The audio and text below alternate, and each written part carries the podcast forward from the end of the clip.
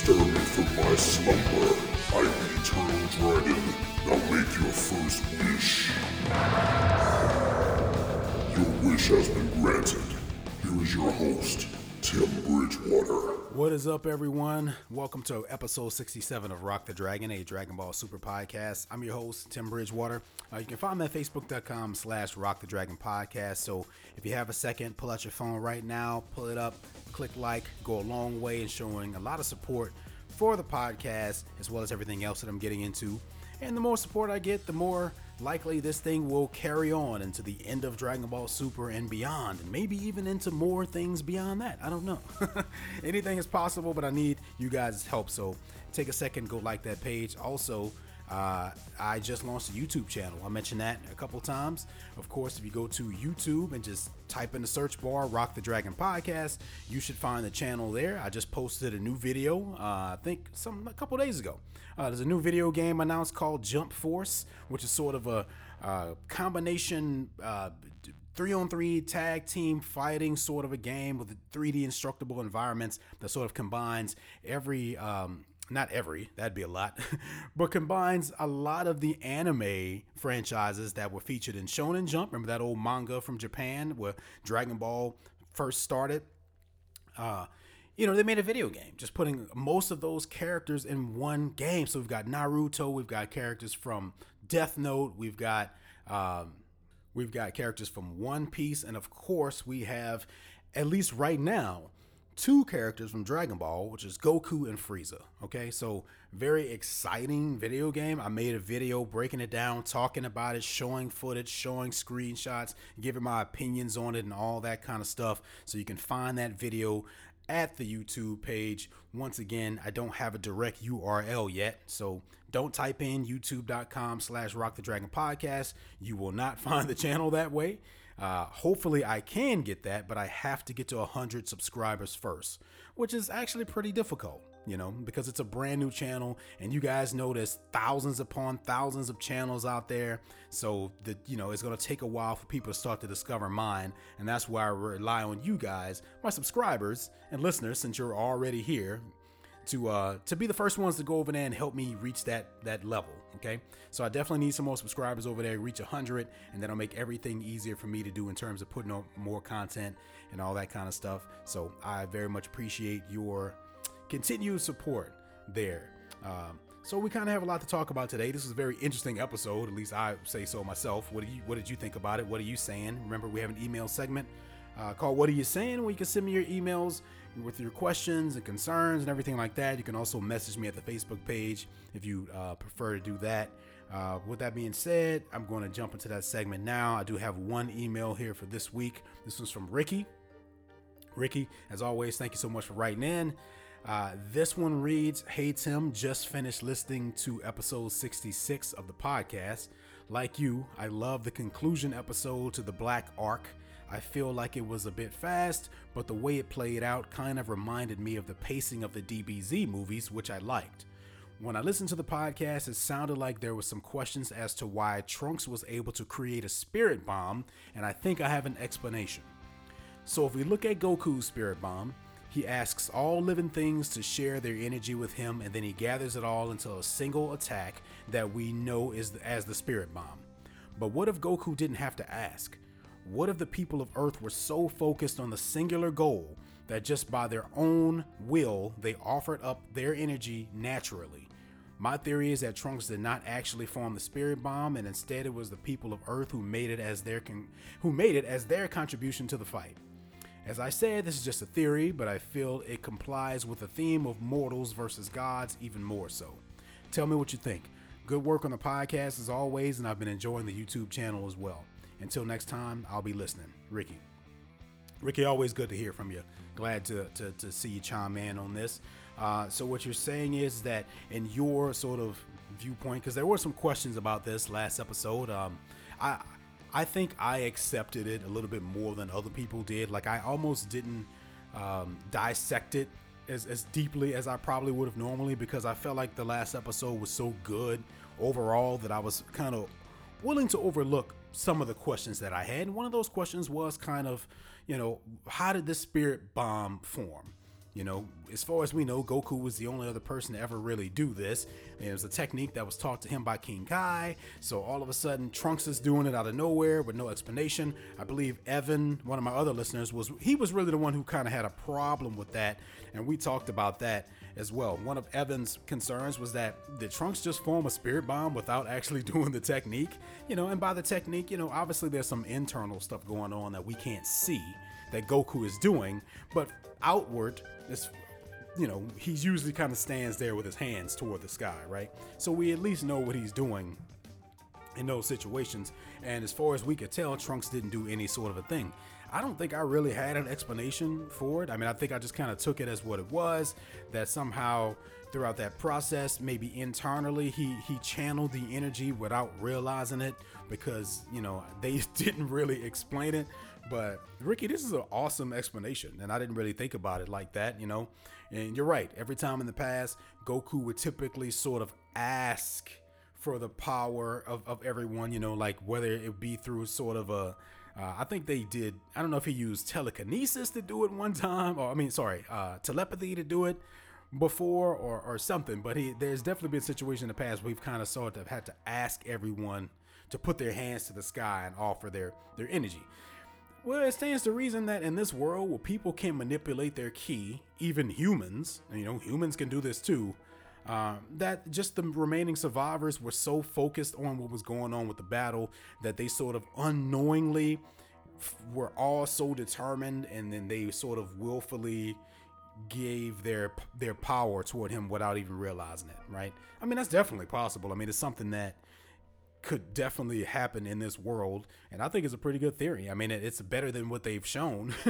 I think i think the only thing is that i wish if that was their goal that they would have uh, sort of displayed it in a, in a better way to kind of to showcase that that i mean it doesn't have to be right on the nose you know it doesn't have to be like shit like you know 100% explained but you know there are ways to do editing to where you can kind of change things around and, and then you you can have you thinking oh, okay maybe this is what's happening. And i feel like they probably didn't really do that but the, the fact that you came up with that based on what you saw is pretty impressive. So yeah I, I think so. Why not? And yeah you're right. It definitely does tie into the whole theme as i stated before of uh you know mortals versus gods because the spirit bomb itself is a physical representation of mortals. I mean, it's literally every living thing, every living thing that can also die, coming together with one singular focus, putting all the energy together, and it was Trunks uses as a part of his sword, and I thought most of that was pretty cool. So I was kind of willing to overlook a little bit of the reasonings, or I guess questions surrounding of how it happened, because it was a cool moment. But I like this explanation, and hell, why not? We'll just go ahead and take that. All right, Ricky. Uh, thanks for your email, and I appreciate that. Um, that being said, that's the only one I have. I don't have any reviews this week. I think. Okay. So, uh, but if you do want to leave a review on, on iTunes or Apple Podcasts or you know whatever, obviously feel free to do that, um, and I'll check it out. I keep my eye on that, and I'll come on here and read them. And um, five stars if you're if you're enjoying the show. Okay. Okay, with that being said, at this point, we're going to switch over to the episode talk for this week. Of course, this episode of uh, Rock the Dragon podcast, episode 67, is going to cover episode 67 of Dragon Ball Super, titled With New Hope in His Heart. Farewell, Trunks. And, you know, they were doing so good without the spoilers. but, I mean, we, I guess we, we could, we could all assume that now that this battle appears to be coming to an end, that Trunks is probably going to leave, right? Now, the way things play out here is not the way I thought it was going to happen, but uh, we'll get a lot into that, a lot more into that in the next uh, 30 minutes or hour or however long this ends up being. Okay, so what we, you know, we left off in episode 66 with some pretty exciting shit going on. I mean, I was left sitting there with my mouth hanging open at the end of it. Last we saw is if we just talked about this. Trunks had the spirit sword, spirit bomb sword. I don't know. That's that's probably an actual name for this thing that you know people who keep up with behind the scenes shit probably uh sort of uh, would know. But I don't really do that because once again I don't like to risk being spoiled. Um, So yeah, he just kind of sliced, fused Zamasu right in half with the with the blade, and uh, it picks the episode picks up right after that moment. Now we get, you know, a little, you know, sort of typical Zamasu commentary, and then he kind of laughs one last final quote unquote time, and then he just kind of goes up in a big blaze of divine energy. Okay. So in typical sort of Dragon Ball fashion, it's time to, for everyone to power down and be calm because it's all it's all over, right? It's done. It's got to be done, right? they haven't learned yet. It's got to be done. Um, it's not done. It's not done. We get a, a, brief moment of sort of talking here, and you know, Goku kind of mentions, "Hey, I've never seen a Spirit Bomb sword before." So, just in case there was any sort of question about what that was, it was definitely a spirit bomb. Because I mean, you know, normally they say it, right? Every time Goku is done it, he'll say something about it, or someone on the sideline will say it's a spirit bomb, you know. And for those, I mean, I think if this is our first time seeing that technique in Super, right? Like, I don't think we've seen it at all. I could be wrong.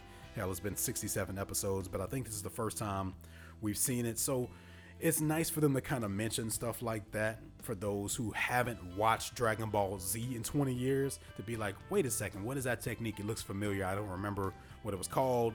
You know, I don't know what they said in the Japanese version, but at least in the English dub, they did say, hey, it's a quick little comment from Goku to, to remind us that that was a spirit bomb.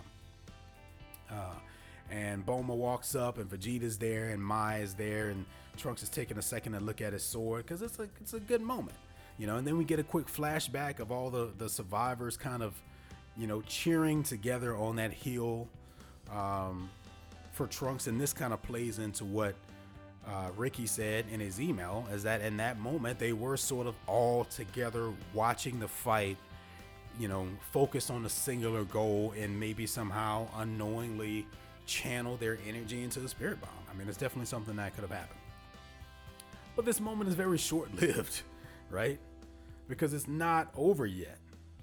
It's not over. Okay? Uh, all of a sudden, we get this dark sort of energy that just kind of shows up and shoots toward the sky. And everybody's immediately realizing, holy crap, this isn't over after all. Zamasu is still a threat, which none of them should be that surprised by this. But in their defense, I mean, I, am even I'm, I'm a little bit surprised that from a writing standpoint, they chose to bring Zamasu back for this final sort of thing, right? Uh, we'll talk more about why I think they did this later, but it's just a little weird for Dragon Ball, right? Because I mean, obviously, we've seen villains get quote unquote destroyed in the past, only to come back seconds or minutes later. It's literally happened, I think, with every single freaking villain they've ever fought. That they thought that they were dead and they weren't.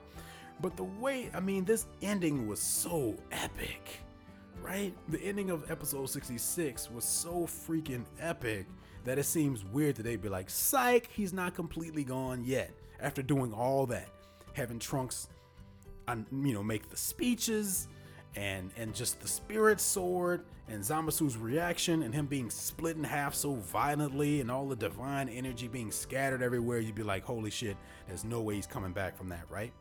Uh, no, not necessarily true, right? Because he does come back. Now, albeit it's in a different form, which I think that makes it okay. You know, if he had just sort of regenerated and had his body back all of a sudden, I would have been like, well, damn. You know, like what else could you possibly do at this point? But instead, he kind of comes back as this sort of darkness into the sky where you can kind of see his face everywhere and it's just it's really creepy i mean it's really apocalyptic demonic type shit i mean it's pretty it's pretty spooky stuff uh, but once again you know they're all like okay well i don't know you know we don't i guess it's time to power back up and fight so goku and vegeta try to power back up straight to super saiyan blue which is odd and some of this stuff is a little weird because and then Supreme Kai and they and they can't do it. So Supreme Kai says, well, it's from them doing that giant Kamehameha earlier. And now they're out of power, so they can't go to Super Saiyan, let alone a Super Saiyan Blue. But he didn't. They didn't even try to go to Super Saiyan. So how the hell do you know? you don't know. They didn't try to go to Super Saiyan. I thought it was odd that they would go try to go to blue immediately. I mean, it's like you guys are so you've been weakened so much at this point. Don't forget there is regular Super Saiyan mode, which I think it would have been nice to just see them go to that because we don't see that anymore. It's you know, it's very rarely do one of these characters just go. I mean, Goku or Vegeta go to level one Super Saiyan. I think it's always fun to see that. So they could have had him at least go to that just for the hell of it because they still somehow managed to summon the strength to launch yet another energy wave at the sky. So who's to say they couldn't use that power to go to Super Saiyan 1? But it doesn't matter because at this point, they don't even know that Zamasu is something that can be defeated, you know? We find out that he's kind of becoming a part of everything at this point. So it doesn't even seem like if you have no physical body, how can you how can an energy wave even hurt something like that? But I guess they're thinking, well, we don't know what else to do. And it's a pretty cool moment, so I'll let it slide where they all kind of shoot up toward the sky. Goku launches a uh, Kamehameha. Uh, Trunks does a, a Galick gun, and then Vegeta comes in with the final flash, which I thought was pretty cool. Um, instead, you know, because he could have gone either way. I guess he could have busted out another Galick gun, but I guess just to make them all three launch different blasts, they had to do a final flash. I thought it worked better anyway. Uh, I kind of wish they would have let Trunks do the burning attack in that moment because I mean we just haven't seen him do that at all in Super, and that was kind of his like trademark move.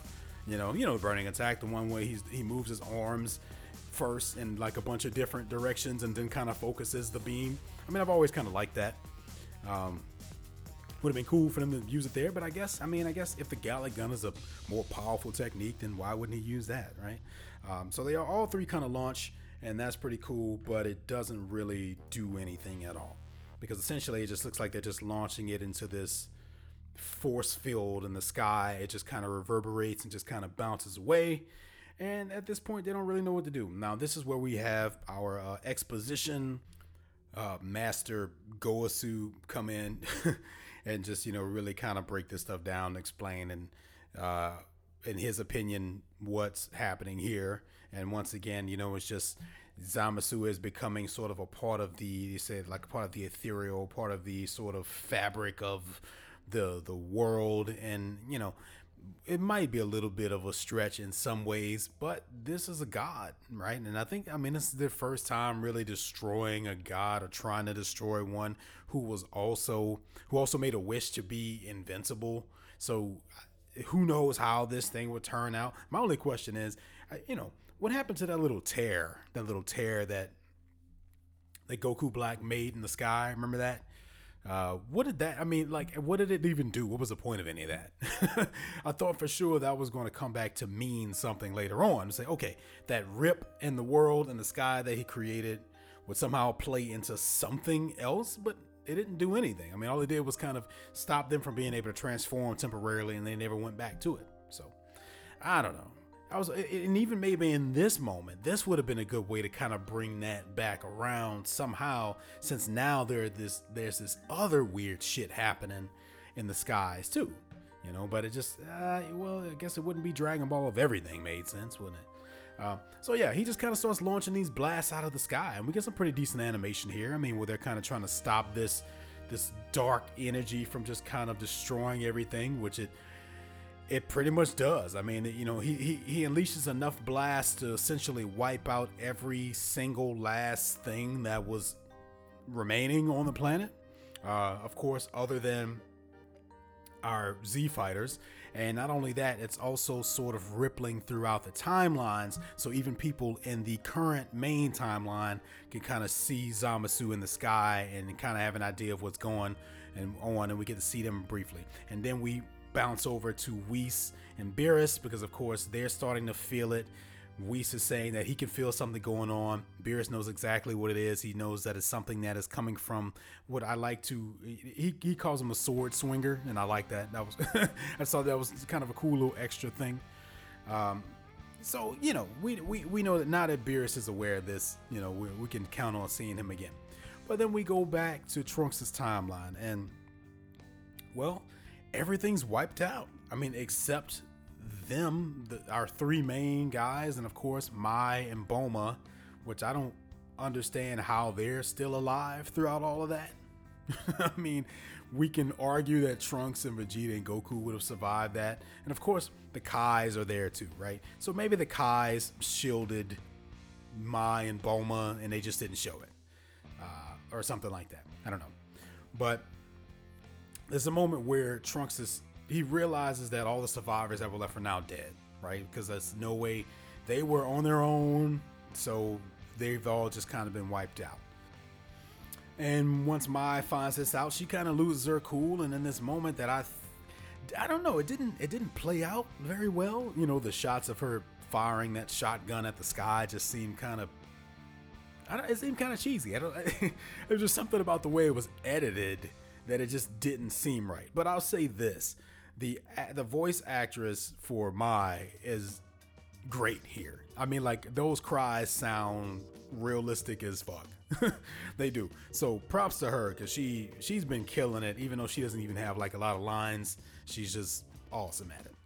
Uh, so yeah, they're all just kind of like wondering, well, what can we do now? And of course, Goku Goku says, "Oh, if if only I had one more senzu bean, I could try something." So he starts digging around in his clothing, and lo and behold, he pulls out this little circular device, right? This little button-looking thing. So immediately, most of us should flash back to the to his meeting with Grand Zeno, right? That episode that kind of seemed like it meant nothing. uh, Grand Zeno gave him that little button. You know, was just like, well, anytime you need me or you want to play, I'll give you this button to press it and summon me. Okay. Goku remembers that he has this button now how these characters seem to keep to you know seem to to to maintain anything throughout all these fights and healing and getting beaten up and all that stuff I'll never know. But somehow he managed to hold on to that freaking button the whole time. So Goku immediately starts thinking. He says Supreme Kai let me know um, is the Zeno of this timeline still around and Shin says, Well, yeah, I mean, you know, he's the greatest power there is. There's nothing greater. There's no question that he would not still be around in this timeline because nothing can destroy him. He is the top person. Okay, so then Goku says, Well, I'll push this thing and see if it works. All of a sudden, Grand Zeno's here. Okay, the Omni King Grand Zeno shows up. Now, I, you know, I have a couple little gripes about this whole thing and, and how I think it could have probably turned out better. Um, but at least I can say this they at least brought that back around, right? Because it, it wouldn't have been it wouldn't have been that unusual in Dragon Ball fashion to s- introduce something and then just never go back to it. Because so we have to remember that he did have that meeting with Zeno, and he said, and Goku told him that I would bring someone back who's more fun to play with than I am. And at the time, he didn't know who that was. Okay, but that was a meeting that happened. He gave him the button, and now he's using the button. Now we could I could easily destroy this whole freaking thing by saying, damn it, Goku, why didn't you just push the button from the beginning? Right? like, as soon as all this stuff started, he could have used that button. Now, we don't know what Zeno would have done, you know, and and and it it, does make sense that he would want to wait until the last like possible thing extreme circumstance to call in help like that from the the top person in all of the worlds and timelines. So i guess he's saying well now this whole plan has essentially been wiped out so i'm calling in uh the omni king to do it. Now it, it, you know i don't know call in a big dog like that to essentially save one planet. Now we, because it's not clear, you know, does Zamasu's abilities kind of just start and stop with planet Earth since that's where he is now, or does it affect every other universe in that timeline? I think it's safe to assume that maybe it does, right? Because those you other universes don't have anyone protecting him them because he wiped out all the Kais. So I guess when you look at it like that, it is sort of a major thing. Uh, Zeno comes in. He wants to know exactly what happened, who did this, because he he doesn't like it. And uh, Goku says it wasn't me. It was that guy up there. And Zeno's immediate reaction to fix everything is to just destroy it all. So that's what he's going to do. And they're all trying to hurry up and get out of there pretty quickly. And Goku's telling everybody to get to the time machine so we can go because he's about to obliterate this entire freaking timeline, essentially, I guess. Uh, and they all kind of get out of there with Goku and Vegeta kind of holding on to the bottom of the spaceship. Well, g- nice to know that that works, right? Nice to know that you don't actually have to be in the spaceship to travel throughout time. Because had we known that, well, hell, they could have been doing that. They could have brought more people. Why were they squeezing five people into that freaking thing when there was room at the bottom? All you had to do was hold on to the bottom of it. You know, that's kind of a nitpick, right? Because it stands to reason that they wouldn't have known that, and they really had no other choice in this case, so they just hung on to the bottom. And who knows? Maybe anyone other than Goku or Vegeta may have not been able to survive that trip through space without being quote unquote protected by, I guess, the time machine. I mean, I'm giving this thing way more credit than it probably deserves, but they make it back successfully to the timeline. We get some quick reunions. We even get sort of a new meeting here between Little Mai and Grown Mai, which is pretty cool. Um, you know, I don't know, it's just a cool moment because we've got Little Mai and Little Trunks standing there next to Big Mai and Big Trunks, and it's just something sort of cool about that. They make a moment out of it where they see each other. Little Trunks even looks up at Big Mai, kind of gets shy and then runs off. So, you know, nice little moments like that with the kids. Even Goten was there, you know. Goten was there to, to, to hug Goku and Chi Chi was there. So, you know, we, Whis don't get to see these characters interact very much anymore. So it's cool in these little moments to see it. But it's very short lived, okay? Because Beerus and we show up. Uh, of course, the Kai show up. There's a cool moment where Gowasu apologizes to Beerus and he just tells him to watch his apprentice more carefully. I mean, it's just, it shows that there's a respect level between these gods. Uh, and even they can cross, you know, the line sometimes with what they do and try to keep each other in check and all that kind of stuff. So, uh, now they immediately go back, right? So Goku and Trunks go back because Trunks is wondering what happened to his timeline. So he and Goku go back and they just see Zeno kind of floating out there upside down amongst all of this sort of nothingness. I mean, it's beautiful. There's a lot of like shapes and energies and auras and stuff, but he's essentially wiped out every freaking thing as far as we can tell. As far as we can tell, that whole I don't know if I don't think it was just Earth. I think it wa- it appeared to be just an entire sort of timeline wiped out.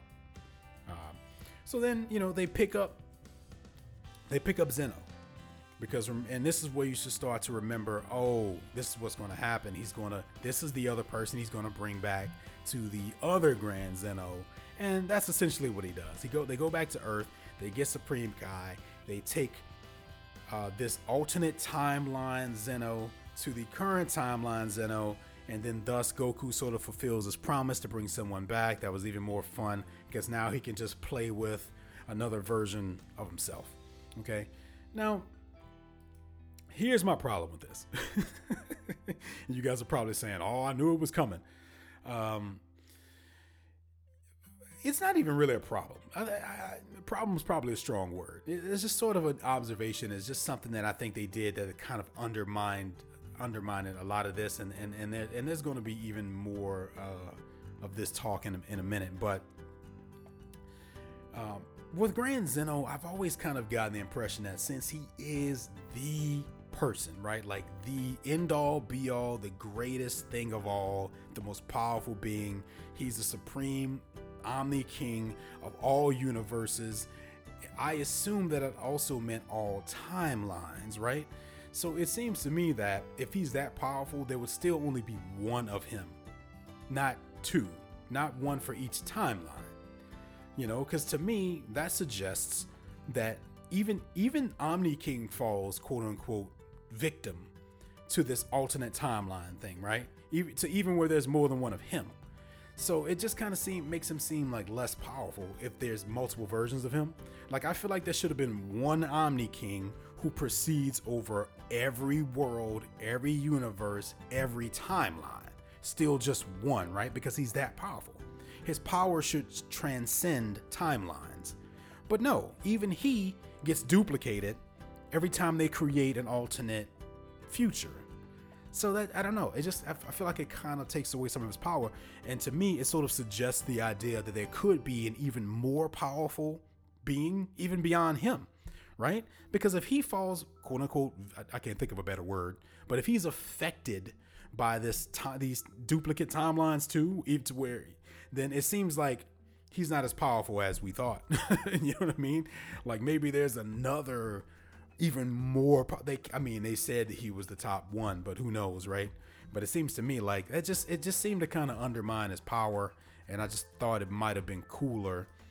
You know, I mean, I get why they did it because it, it it closes off that little loop, that little story with he and Zeno, because now he he has someone to bring back to Zeno to play with, but it at the same time I feel like it's hurting that character because it's like, oh, so now there's how many of these? So now Universe 7 uh not Universe 7, but just not Universe 7 particularly, but this timeline now has two Grand Zenos, right? Like that's so what are they going to do? You know what I mean? Like shouldn't that change shouldn't that have some kind of effect on everything? And not only that, doesn't he have a whole other freaking timeline to look after? Where was he when everything was going to shit? Like, why did it take Goku bringing him to Earth for him to be like, oh, what's this? But it's like, where were you when, you know, Zamasu was wiping out every other universe in that timeline? I don't know. I guess I'm getting way too picky now. but you can see my problem, right? It's just like these little decisions kind of undermine the bigger sort of underlying things story wise they could be doing and it, and it just it just kind of bugs me. But anyway whatever. It's a cute moment. We'll just focus on how cute it is it's cute moment because he brings them over and now he has someone to play with and he fulfilled his promise so. But not only that there's we do also find out here that this other little guy who looks like Whis and looks like Vados is not only of course related to them but this is their father. I think i made a joke about it being his uncle or something but i had a feeling at some point they were going to reveal that there was a relation between these two. So that's uh that's Whis's dad. okay, so that's kind of cool.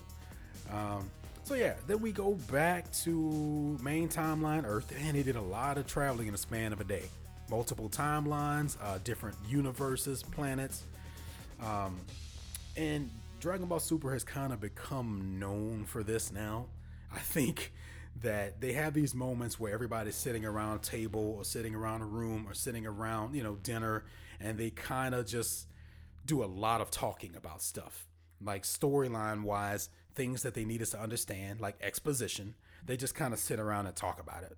And that's just i guess that's just how it is now. You know i would have preferred a more creative way of kind of giving us this information or sort of uh, you know dissecting these these things they're talking about but i guess they said hell the easiest way to do it is just get them all together and get them to talk about it.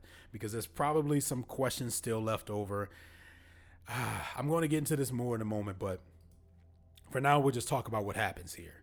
So, Whis brings up this idea of somehow being able to go back in time and maybe fix Trunks' timeline so that it's not destroyed, right? Because I think we're just led to believe at this point that there just really is no timeline, that Grand Zeno just wiped that entire thing from existence, right?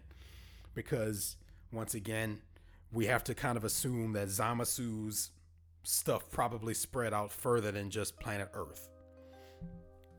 Uh, so to clean it up, he just got rid of the whole thing.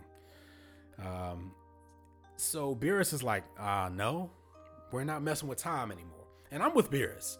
I'm with Beerus on this. I, I think this would have been a really good opportunity to just make all the time travel stuff just go away you know, but we'll get to that more that in a minute because Whis kind of jumps in and says, Well, you create another time ring yourself. Whenever you killed the Zamasu of this timeline, you created a version where there was one where he existed and one where he was killed. And that's true. And that because that we've seen that other version, right? The one where he lives, that's where Goku Black came from. And then of course now the one that they're in is the one where Zamasu was dead.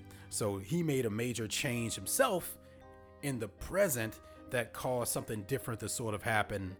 Not different to happen in the future, but he did make a major effect. he, you know, so that, that's a good point.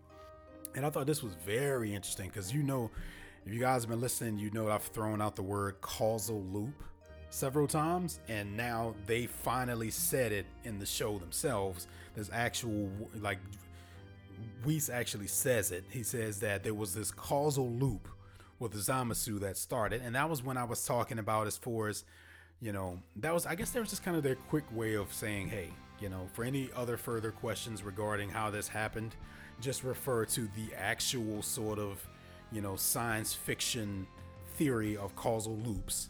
And that, you know, once again, a short version of that is just something happens that causes something else to happen. And at that point, it doesn't matter how it started or who did it first. It's a loop at that point. Because I, that's a question I brought up and said, well, you know, if if this person didn't do this until this happened, and well, let me let me let me explain a little bit more. Um, Zamasu would have never gotten pissed off about meeting Goku and, and, and learning all that stuff until he met Goku, right? But he didn't meet Goku until Goku went to see him, which was a result of Trunks warning him about Zamasu, right? So it was like this loop that happened there.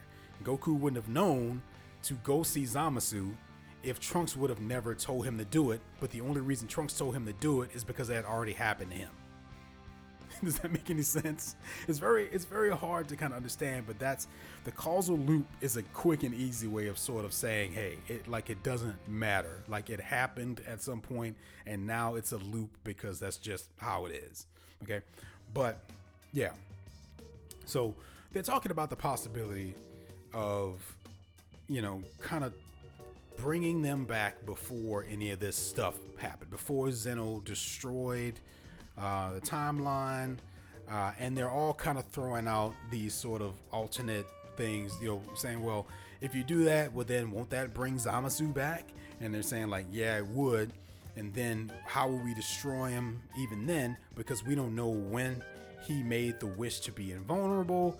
And even if we do destroy him, he can just turn into that ethereal thing all over again. And Whis just like, no, but I have I have a way of taking care of that because I have this, you know, he doesn't go into too much detail, but apparently he has a way to trap evil that's way more effective than the evil containment wave. And, and Vegeta's like, well, why didn't you say something about that sooner? Which, uh, you know, it gets really hard to talk about some of these episodes because, like, once again, I said this before Dragon Ball is a world, a universe where anything can happen pretty much. So it, it, it's hard to like keep track of things and make sure everything makes sense and and make sure there's no plot holes because they can kind of make up shit whenever they feel like it. Like Whis just saying, "Hey, I have this way of doing this," and because they're all kind of saying, "Well, otherwise, you know, this will just happen all over again." But then he also says, "No, it won't because when I go back, I can talk to the Lord Beerus of that timeline." tell him what's going to happen, then he can go and kill Zamasu before any of this stuff even happens, right? Uh, which is just really convenient. You know, it's just a really convenient thing. Plus, I'm not exactly sure that it's necessary. I want, I really want to know what you guys think about all this because I, th- this is how I feel about it. I felt like this was a really good opportunity to just do away with time travel on the show because as much as I love Trunks, um, and and the seriousness that his arrival brings to the episodes, it's just the time travel shit is super confusing because not only is the the writing bad throughout most of Dragon Ball Super anyway, but then you introduce something like time travel on top of all of that, it makes it even more confusing. Because I mean, just listen to this conversation that they have to have, even as the characters on the show, just to try to make sense of all this stuff. So imagine what us as the audience has to do to try to, you know, to follow along with what they're talking about. So I thought it was it would have been a genius idea to just have Grand Zeno wipe that timeline out completely, and then we don't even have to worry about that anymore. At this point, I, for all I care, Future Trunks and Mai and Future Mai can just stay in this timeline. Like, why not?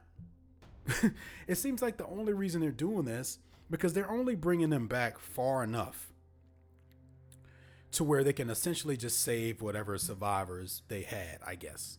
You know, because I mean, I I don't I don't think he's going back. he's going to go back. He can't go back too far and make too many changes because you know i mean it, it just introduces even more plot holes because then you can ask well if he can do that why don't you just go all the way back dude why don't you just go back to even before the androids freaking showed up you know what i mean? Like this is why i don't like this time travel stuff.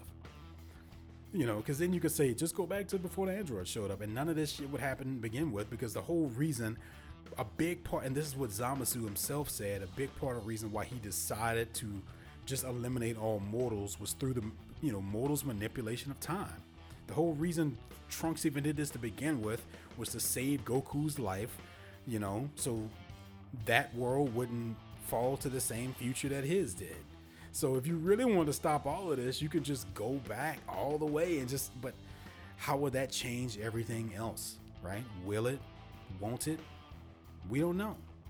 Because they've done a poor job of explaining how time travel affects the present day on this show. We've gotten two different theories. We've gotten the butterfly effect theory, which we actually explained in one of the episodes, and that was where you make the smallest change in the past and you can have the biggest, you know, change in the future. But then they've also said that if you go back and change something, it doesn't affect the timeline of the time you left from.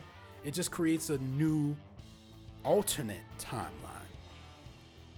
So I gotta say, this is what I'm saying. This whole time travel shit has just been a mess. it's been a mess, you know. And and if you turn off your brain and you just say, forget it, I'm just going to take this for what it is and enjoy a decent story, then I'm sure you loved it. But for someone like me, whose job it is to kind of analyze these episodes and think about it, so I can explain it to you guys and give you my opinions on it, I, it's hard for me to ignore that kind of stuff you know, because there's all kinds of crap that could have happened here. And I thought was funny, nobody seems to be addressing the question of this. Because, you know, at this point, they're pretty much deciding that Whis is going to allow them to go back to some point early enough before Zamasu wiped everybody out. Uh, and he's going to convince Beerus to kill Zamasu in that timeline. Which he could have just done this shit anyway I mean, I don't know why we have to go through all this if we had the ability to just do all this stuff. But no one's really addressing the fact that if he brings them back and, and he stops all of this stuff from happening, then doesn't that reverberate to the current timeline, right? Because this is something else they talked about in a previous episode. If they, back when they were having a conversation about Beerus wiping out the current day Zamasu so that he doesn't become the evil one in Trunks, timeline. They were saying, well, if you do that now, then wouldn't, Trunk, wouldn't Trunks just disappear? Because there would be no reason for him to come back here to warn us of this if it never happens. They seem to be ignoring that whole thing here, right? Because that's essentially what they're doing. Now they're just going, they're going back to the past of the future. okay? They're going to the future, but a little bit further back to wipe Zamasu out and all this kind of stuff. And but that would mean that Trunks would never come to the present to get help because they would they would there would never be a Goku Black. So none of this stuff would have happened, right? But he's also saying there's going to be um, two Trunks and two Mai's now because if he bring if he brings them back to their time, they're they're they're already there. So they'll just have to live with, you know, doppelgangers of themselves. So I guess by that statement they're saying that the actions of this future Trunks and Mai will still uh, be there, but just in this alternate version of the future past, days of future past, I guess. Um, that it, that it won't it won't it wouldn't have never happened gosh, this may be the most confused I've ever been talking about this shit, and I hope y'all are still listening. okay, but this is my point. I would would have been easy to just be like, let's just eliminate it so we don't have to worry about it anymore. Now I get from a writing standpoint, they're probably saying, well, it's always nice to know that future Trunks is out there because we can always bring him back later. You know, so they probably said we have to send him back to his own time somehow because we need to know that he's out there and if in a, of a hundred episodes from now we decide we want to bring him back again, we need him to be gone. Because I was saying, why can't he just stay in the current timeline? Well, then he, then they would have he would have to be involved in every single fight, right? And then it, it could also be a little weird because we already have a Trunks and a Mai in the present day. Kind of takes away from their characters, I guess, if we're seeing the bigger versions of themselves around the whole time too. So I can definitely see from a writing standpoint why you would want to get them out of here. But it's it's it just doesn't seem like it's worth doing all this stuff, right? To going back and change time even again. Like that's what started all this in the first place. all these time rings. And uh, you know what I mean? Like that's what made Zamasu turn evil was all this time travel and the time rings and his abilities to to jump through times and all this shit and now they're just going to do it yet again they're going to manipulate time again and it doesn't seem like it's worth it to go save however many people were in that timeline i mean i, I don't know but um, mai is okay with the idea of living with a just a doppelganger version of herself i mean i don't I don't know if they're going to follow up on that in the future or revisit that. If we'll jump over to their timeline again and we'll have two Trunks and two Mais. I mean, Trunks can go train with himself, I guess. And if anything, it says, well, you know, if there's ever another threat in that timeline, they'll have two Trunks to deal with it. So I think they'll be fine, right? Especially if those Trunks somehow merge together, right? Because they'll have their Kais back because they'll have stopped Zamasu before he killed any of that. So maybe we'll get some kind of weird doppelganger future fusion version of Trunks that'll come back from the the future. You, know, and he'll be twice as strong because he merged with himself. I don't know. This is crazy, man. This is the Dragon Ball world, and this is a world that we have all fell in love with, but this shit is insane. I mean, let's be honest with it. It's crazy. Anyway, so they decide to do it. Okay. We do kind of visit with Gowasu again for a minute, and he's showing all these time rings, which there appears to be six. I feel like there should be more than that, but I guess they weren't counting every single time Goku and Vegeta went back to the present to get something on a train. I get. I mean, I guess technically they weren't changing anything, so maybe it didn't make a new time ring every time. But I feel like there should be more than that. Uh, but once again, if you start, if you try to dig too deeply into this shit, you will get a headache. And that's why I'm here to help you guys so you won't have to do it. I'll do it. I'll take the burden of doing it. okay. Um, so then we get sort of a farewell, a farewell scene, you know. Uh, we get some goodbyes from everybody because Trunks and Mai are leaving. Mai now has a new coat. She matches more clearly with the present day Mai now. Um, they're all kind of there. Even Pilaf and Shao or Shu for some reason. Um, but yeah, I mean, there's really not much to talk about here. It's just kind of a farewell. I mean, I guess the best sort of moment here is Vegeta shows up, and you know, you know, Vegeta, he can't just say goodbye, son. You know, he has to he has to do it in a very Vegeta sort of a way. So he just throws a punch at Trunks. Trunks catches it, and in a moment, he understands exactly what it is and Vegeta even smiles on his face. And I'm not gonna lie, that moment was pretty fucking tight. I didn't mind that at all. Amongst all this confusion, I was like, that was a good moment. Um, so yeah, he's making progress. You know, if you remember the last time Trunks left for good, Vegeta just kind of stood there and just kind of like made this little hand signal and just kind of said bye. Like it wasn't really a wave, it was just kind of like this peace. See you next time. And this time he actually, you know, had physical contact with him. So he went from holding his hand up to punching him. Hell, next time maybe he'll even like tap him on the shoulder or something, you know, progress. Uh, oh, right. And I can't forget this. Okay. So they're obviously, go- they're going up into the sky and it's taking them way longer to disappear than it normally does, of course. But even Gohan and Piccolo show up. They kind of float up, Trunks sees them, starts immediately having flashbacks to his Gohan and how he feels like he failed him because he died, and you know, at the hands of the androids and everything. And he's kind of losing it. You know, all of this hope that he had and this newly reformed Trunks with confidence all kind of went out the window when he remembered about Gohan. But then present day Gohan says, You've got this, Trunks. You know, never doubt that. And it just kind of, you know, makes him feel better. He says, You know what? I do have this. And it was a cool moment. And it made me miss Gohan, you know? and it wasn't just me, it was Gohan sweating a lot. The first time they showed him, it was almost like he was out of breath. I guess they were just saying, hey, Gohan is so freaking out of shape and out of practice now, he can't even slowly hover into the atmosphere, the upper atmosphere, without being worn out from it. I mean, I, I mean, a nice little detail there, I guess. But so he's out of there and he's going back to some sort of weird alternate alternate version of his alternate future. shit, I don't know. I just as much as I love that character, I kind of wish they just leave that shit alone because it's just super confusing. And I'm not going to lie, I'm glad it's over.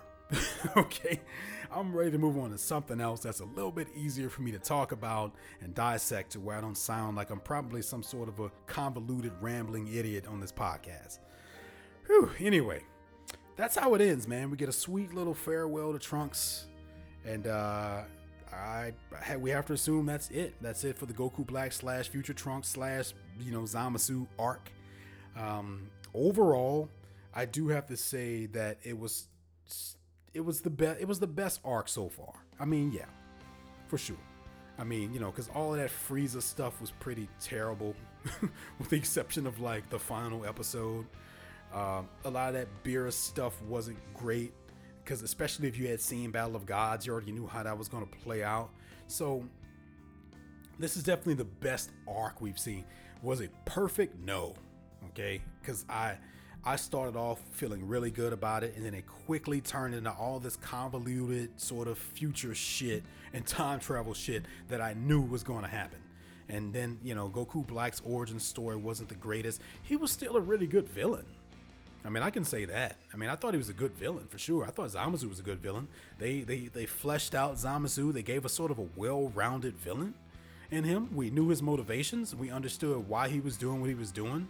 You know, at the end, he kind of devolved into just a sort of a you know evil quote unquote you know antagonist where all that other stuff kind of go out the window and it kind of went to his head but at least up until that point we understood his motivations and stuff. So I can't really complain about that. You know, this is the first time I think in Dragon Ball freaking history that they explore these villains and these scenarios and the reasonings on a level that was beyond just some weird creation that a guy made to get revenge. Because that's like half of Dragon Ball Z's villains when you think about it. Okay, the androids, Cell, they all came from Dr. Gero, just a madman who was mad for no reason. You know what I mean? And then Boo came from Babidi and Bibidi. Just two little wizards who were just angry for revenge. It's always been revenge, right? So for for them to actually have a villain who it wasn't revenge that you could even see yourself sort of siding with him to an extent being like, you know what, he makes a good point. Like these mortals do keep fucking stuff up. I thought that was very bold, very brave of them to do that, and I appreciate that. Once again, the Goku Black stuff kind of fell off, and that's where they kind of lost me. And of course, all the convoluted time travel back and forth, all that. But it was still pr- the best arc that we've gotten, even though it wasn't, you know, perfect from start to finish, right? I think most of you guys would agree with that, or would you? Let me know. What are you saying? send me an email at rockthedragonpodcast at gmail.com.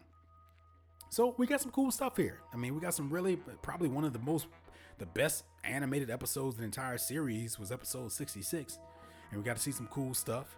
Uh, we got to see sort of a new-ish transformation for Trunks, even though it was not explained or anything. Well, but it looked cool. sometimes, sometimes you got to be thankful for what you get in Dragon Ball.